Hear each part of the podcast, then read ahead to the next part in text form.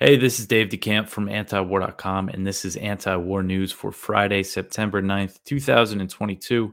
This is the last show for the week. I will be back after the weekend to catch you guys up on the news.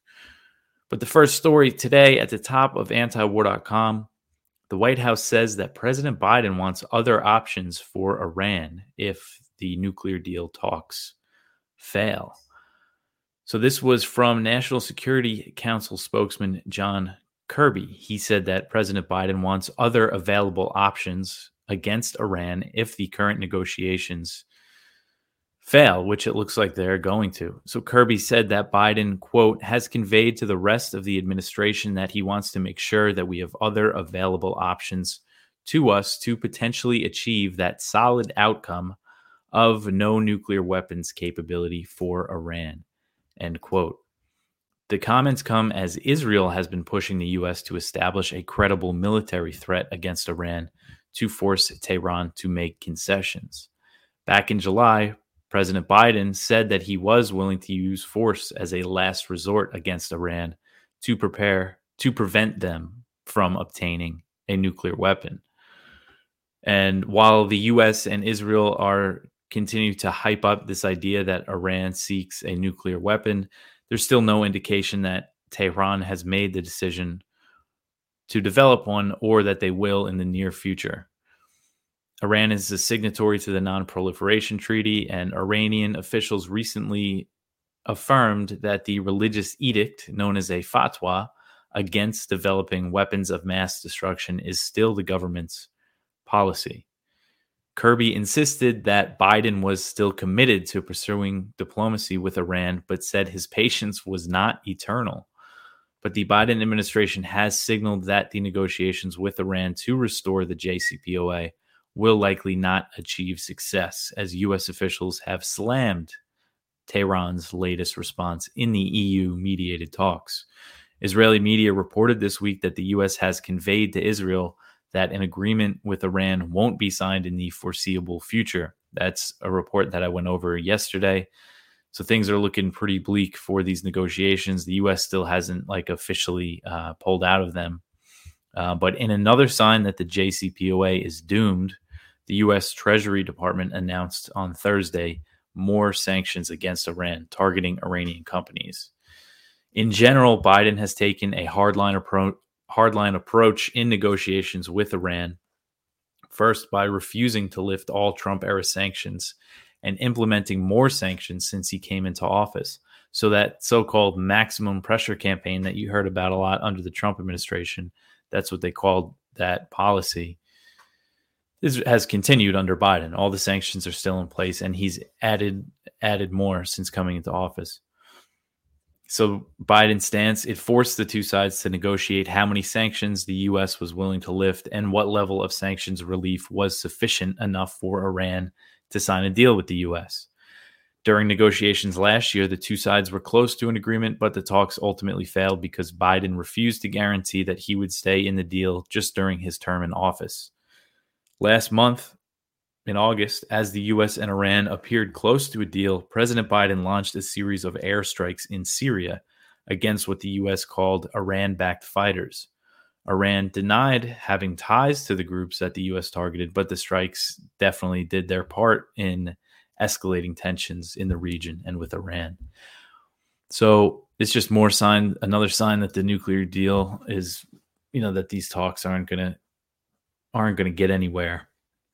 Um, the next one, and there's a lot of context I put in there just to show that how Biden's stance in these negotiations that have been going on for so long, you know, ha- have been hard line, and that's contrary to what the U.S. says. But if you actually look at the situation, it's pretty clear um, that he has not given really any concessions to Iran. All right, the next one here the Mossad chief wraps up his trip to the U.S. focused on Iran, says Israel won't sit idly by. So, David Barnea, he's the head of Israel's Mossad spy agency. He wrapped up a trip in Washington on Thursday that was focused on Iran, as Israel has been pushing hard for the Biden administration to exit the nuclear deal negotiations. According to a statement from the Israeli Prime Minister's office, Barnea stressed to officials in Washington that Israel will not, quote, be able to stand idly by while Iran continues to deceive the world. End quote. So that's sort of a common line that we see from the Israeli officials. They're saying, you know, if you return to this deal, we're not just going to sit here and not do anything about it. Um, so it's just more veiled threats from Israel. Uh, he arrived in Washington on Monday, so he was there for a good amount of time and met with a lot of high level officials. He met with William Burns, the CIA director, National Security Advisor Jake Sullivan, Secretary of Defense Lloyd Austin, General Mark Milley, the chairman of the Joint Chiefs of Staff, and FBI Director Christopher Wray, and some senior State Department officials. So he was busy while he was in Washington. That's a lot of meetings. And I'm sure he wasn't saying nice things about Iran. Um, again in this article i just go over some of the stuff i mentioned in the previous one just that it looks like this israeli pressure is working. And israel is opposed to the jcpoa because it does not last forever. But after the agreement expires again iran will be bound by the npt the non-proliferation treaty and israel refuses to sign it due to its secret nuclear weapons program and stockpile.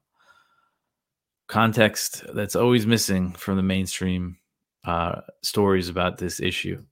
All right, the next one here more military aid for Ukraine. Today was a big day. Well, Thursday was a big day for um, aid for Ukraine.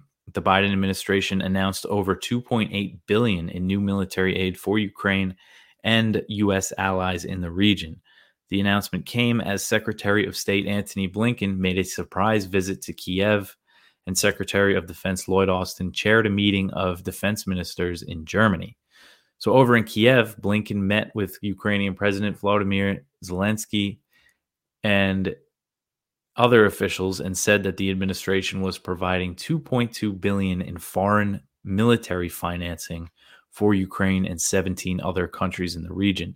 So, foreign military financing is a State Department program that gives money to foreign governments that they can use to purchase US made military equipment. This 2.2 billion is being pulled from that 40 billion dollar Ukraine aid bill that President Biden signed in May and that altogether authorized 4 billion for this foreign military financing. It's a great system for the US uh, weapons makers. Government hands out money to foreign governments to buy their their stuff.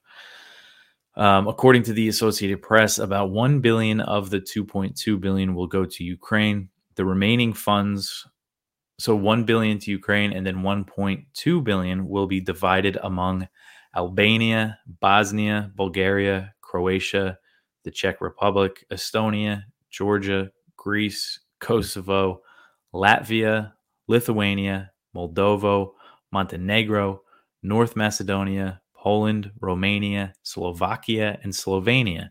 So everybody's getting a little uh, piece of it. and then over at the Ramstein Air Base in Germany, Lloyd Austin, he headed this meeting that he's been uh, he's been traveling to Germany to to hold this meeting once in a while since Russia invaded. They call it the Ukraine Defense Contact Group. And there's officials there representing over 50 countries. And they go have meetings there and pretty much pledge more military aid. So while Austin was there, he announced a new $675 million weapons package for Ukraine, which, according to the Pentagon, includes additional ammunition for the HIMARS rocket systems. Those are the mobile um, precision rocket systems that the U.S. has been sending Ukraine for the past few months.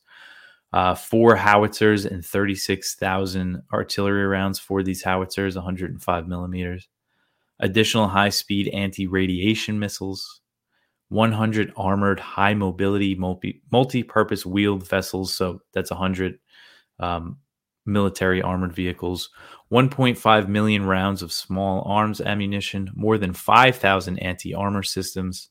1,155 millimeter rounds of remote anti armor mine systems, additional grenade launchers and small arms, 50 armored medical treatment vehicles, night vision devices, and other field equipment. So, this is what they call the Presidential Drawdown Authority. It's this authority that gives Biden the power to take weapons and equipment from U.S. military stockpiles and ship it directly to Ukraine. We've seen Pentagon officials say that they're running low, uh, that stockpiles are becoming depleted because of this, mainly in the ammunition, artillery ammunition, stuff like that. Um, so the Pentagon said that this new aid it brings the total military assistance that the U.S. has pledged since Russia invaded on February 24th to more than 14.5 billion. Um, and this 600 and sorry 675 million. It's also being pulled from the 40 billion dollar Ukraine aid bill.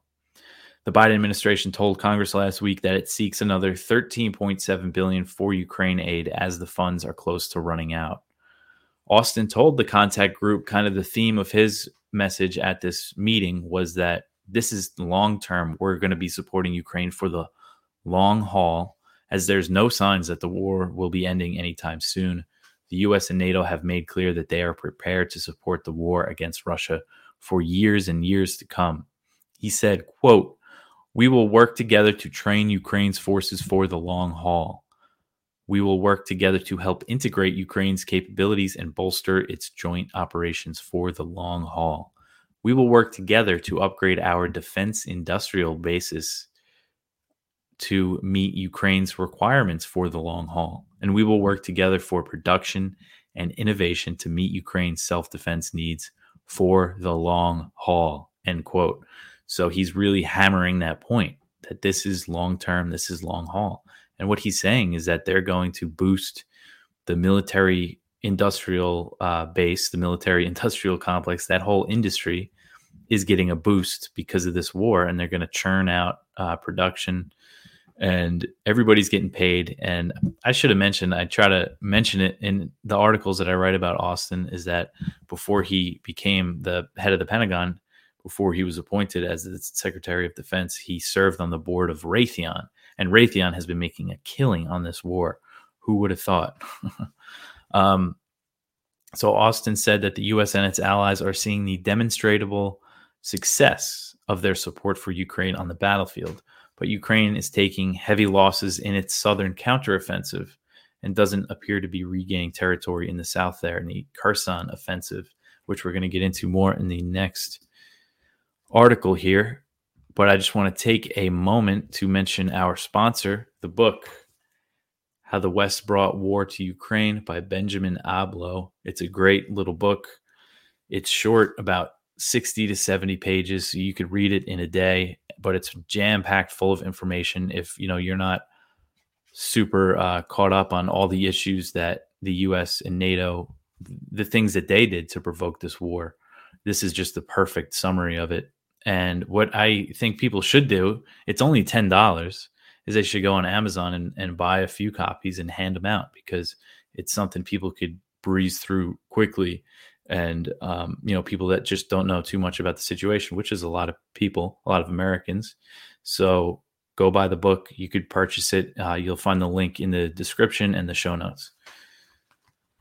All right. So where were we here? The next one is about Ukraine's counteroffensive. Ukrainian soldiers detailed in comments to the Washington Post the steep toll that Ukraine was facing in its southern Kherson offensive, an operation that the U.S. reportedly helped Ukraine prepare for. Since launching the offensive at the end of August, Ukrainian officials haven't offered much detail about the operation, and reporters are not allowed on the front lines. But the Ukrainian soldiers who spoke with the Post in a hospital, they painted a grim picture of what the battle has been like for the Ukrainian side. The Ukrainian soldiers said that they lacked the artillery needed to oust Russia's forces from their positions. The soldiers said that they had to carefully ration their munitions and that when they did fire their weapons, they had trouble hitting their targets. One platoon commander told the Post that Ukrainian forces lost five people for every one that the Russians did. So five to one casualty rate. And this is a map I put in from South Front. Um, that just shows this is um, in the south by Kherson, where the fighting has been uh, taking place. And now Ukraine has claimed some success in this offensive, but the claims cannot really be verified. It's really tough to know exactly what's happening on the ground. The soldiers that were interviewed by the Post said that they were able to capture some villages that were previously controlled by Russia, but it's not clear if Ukraine is capable of holding on to these positions. Now, this week, Ukraine launched another counteroffensive in eastern Ukraine in the Kharkiv region. And according to mili- the military analysis website Southfront, Ukraine has had some success in its attack on Russian positions near Kharkiv. Uh, a report published by Southfront on Thursday said that the Kharkiv offensive has, quote, been one of the been one of the major successes of the Ukrainian military on the front line since the beginning of the Russian military operation in February. End quote. Russian media reported that fighting continued on Thursday in the region and that Ukrainian shelling has intensified in recent days. So, South Front, um, they're a site I check pretty regularly, and they're not like other Western media outlets that have kind of been portraying that Ukraine's been winning the war this whole time. They've been, uh, you know, their updates have been mostly minor because really it's just kind of been a stalemate for a while now. But this shows that Ukraine did gain a little territory on Thursday during their fighting in this region. And you know, it's not clear at all, and and I don't know. It's tough to follow the battlefield stuff. I uh, if Ukraine is capable of holding these positions, or if Russia is going to be able to just push them right back. But I just thought it was interesting because again, I haven't seen South Front really show Ukraine be this successful in any of the, the fighting recently. So I thought it was just worth mentioning to you guys. With the battlefield stuff, it's hard for me to follow day to day. That's like a whole job in itself. So I usually just kind of give summaries of what's going on once once in a while. But again, it's just a shame. It's a how many people uh, appear to be dying, and that this war just doesn't seem like it had. There's an end in sight. Again, as Lloyd Austin made very clear, and just more Ukrainians are going to die, more Russians are going to die, and uh, it's just going to drag on and on. It seems like. All right, the next one here: the U.S. military is developing a new testing facility in Saudi Arabia. This is according to a report from NBC News that cited three Pentagon officials. They said that the U.S. military is working on developing a new testing facility in Saudi Arabia. The exact location is not known yet, but they will call it the Red Sands Integrated Experiment Experimentation Center, which is a similar name if you're familiar with the White Sands missile range in New Mexico. The facility will develop and test integrated air defense systems as the U.S. is looking to foster Israeli Arab military cooperation in that area. A Pentagon official told NBC, quote, with the Kingdom of Saudi Arabia at the center of gravity for many future regional security endeavors, this is an opportunity, end quote. So that's interesting wording that Saudi Arabia is at the center of gravity for many future regional security endeavors. So they have big ideas for Saudi Arabia. Pentagon officials said that there is not yet a firm deadline on when Red Sands can begin operations and that it likely won't happen before the end of this year. The costs aren't clear either. The U.S. is exploring a plan where it will pay up to 20% of the costs and provide 20% of the personnel, while allies make up the rest.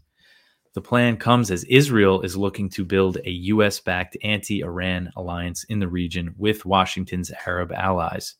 Israel has stepped up military cooperation with the UAE and Bahrain since signing normalization deals with the two Gulf states at the end of 2020. So, this is a pretty big development that's been going on. These were the Abraham Accords that were signed under the Trump administration since then, Israel really wants to build sort of a, a NATO style, a US backed NATO style military alliance in the Middle East against Iran. And they haven't had much luck uh, so far. They're again, they're increasing cooperation. They've done military drills with the UAE and Bahrain and even Saudi Arabia. Saudi Arabia has been hesitant. They're hesitant to normalize with Israel, but sort of behind the scenes, they did openly do military drills with them um, so this is something that's really uh, developing here. And so the U.S. has fewer resources dedicated to the Middle East now than it did just a few years ago because now it's focusing on confronting Russia and China. And the U.S. still, I don't want to downplay what the U.S. is doing in the Middle East. There's still a presence in Iraq, Syria, and Yemen, and the number of troops assigned to, but the, so this is a important statistic, I think, to show the shift towards Russia and China away from the Middle East. U.S. Central Command um, in 2020 they had 80,000 troops dedicated to the region, and that's gone down to about 35,000. So that's a pretty significant drop in just two years. And as the U.S. is focusing its resources elsewhere, a NATO style alliance consisting of Israel and these Gulf states could really help the U.S. maintain control and influence in the region and counter Iran without the U.S. having to uh, do as much as they have in the past. So this is definitely just an issue and something that's been building for a while. Israel really wants this, and I think Saudi Arabia is eventually going to normalize with them. Maybe not for a few years, but definitely probably going to increase military cooperation. Okay, next one here. This is from Middle East Eye. Lawmakers call for more oversight of U.S. aid to Gulf states, citing civilian harm in Yemen. So, a bi- bipartisan group of House. Oh, sorry, I'm not sure if it was the House or the Senate. A bipartisan group of lawmakers on Wednesday urged the Biden administration to take further measures to ensure military U.S. military support to Saudi Arabia and the UAE does not contribute to civilian casualties in Yemen. Um, Senators Elizabeth Warren, Bernie Sanders, and Mike Lee sent letters to the State Department and Pentagon in response to a U.S. congressional watchdog report that found the U.S. had failed to determine how its aid to Gulf allies was linked to civilian casualties. So this is something, if you're familiar with the war in Yemen at all, that the U- the coalition that the U.S. backs that consists of Saudi Arabia, the UAE, and other Gulf states just regularly targeted civilians throughout this war civilian infrastructure, bombed their sewage, their waterworks, bomb farms, bombed hospitals, bombed schools, houses, school buses, just every piece of civilian infrastructure you could imagine. So um, it's no surprise that this watchdog found that uh, the U.S. hasn't really done anything to prevent it. But now the situation in Yemen, it's at a stalemate. There's a very fragile ceasefire going on. There still haven't been any Saudi airstrikes since March and it's an important time to press for them to pass this war powers resolution that is in the uh, there's one in the house and the senate and the senate is back in session this week. So people are getting on the phones and calling their senators and you could do it just by dialing 1833 stop war and they'll connect you with your senator's office. And you can go to 1833 stopwar.com and they have a nice prompt for you here that you could read through because I, I don't know about you, but I always feel like just awkward calling, uh, you know, an office like a congressperson's office. It feels kind of silly sometimes, but I think it does make a difference. There's a lot of people behind this. So if you could do that, just dial 1 833 Stop War. All right. The next one here this is from Kyle Anzalone and Connor Freeman at the Libertarian Institute. Senator questions Israeli report on American journalists' killing. Senator Chris Van Hollen, he's a Democrat from Maryland, he objected to Israel's finding in the killing of American journalist Shireen Abu Akleh. In May, just to go over it quick, she was shot in the head by an Israeli sniper. And then Israel released this report on Monday that said its soldiers probably killed her, but it was unintentionally. And that's it. There's not going to be any investigation further. But Van Hollen is calling for the U.S. government to carry out an official inquiry because the Israeli line, again, is that it was an accident and that they were returning gunfire. But as this senator, Van Hollen, points out, all these reports from CNN, the UN, and other Western media outlets found that there was no fighting in the area where she was killed. So the whole defense of the Israeli, you know, trying to excuse the incident is that they're saying they were returning fire, but when it shows that that that wasn't happening. And this is investigations from the New York Times, the Associated Press, the Washington Post. These are all outlets that are usually pretty pro-Israel and uh, stick with the the pro-Israeli narrative for the most part. So it's significant. And after the report was released, by Israel, the U.S. called on Israel to review its um, rules of engagement and stuff for in the West Bank. She was killed in the West Bank, and Yair Lapid, the Israeli prime minister, he firmly rejected that and said, "No, only nobody dictates to us what we do here." So, um, but yeah, it's I mean, it's good to see a senator. I don't know too much about this Van Hollen uh, guy, but it's good to see a senator speaking out about it. Um, then the last we just posted uh, that uh, Queen Elizabeth has died, which I'm sure you've heard about elsewhere, but she died right after swearing in uh, Liz Truss as the prime minister, who might um, who might get us all killed. Um, but anyway, that's it for the news. We got a few good viewpoints. Original one from Ted Snyder. That's great as always. And uh, that's it for the week. Hopefully, uh, you guys have a good weekend, can enjoy yourselves. I'll be back to catch you up for a show. I'll be writing and recording on Sunday night to get a show out for Monday morning. Um, you could contact the show, news at antiwar.com, donate antiwar.com slash donate, buy merch. We got great t-shirts and hats. I got to keep reminding you guys of that because this stuff's pretty good. It's really high quality and it's just a good, good way to support us. And you get a cool shirt or hat or whatever you want to buy out of it. Um, you could find the link in the description. But I will catch you guys after the weekend. Thanks for listening.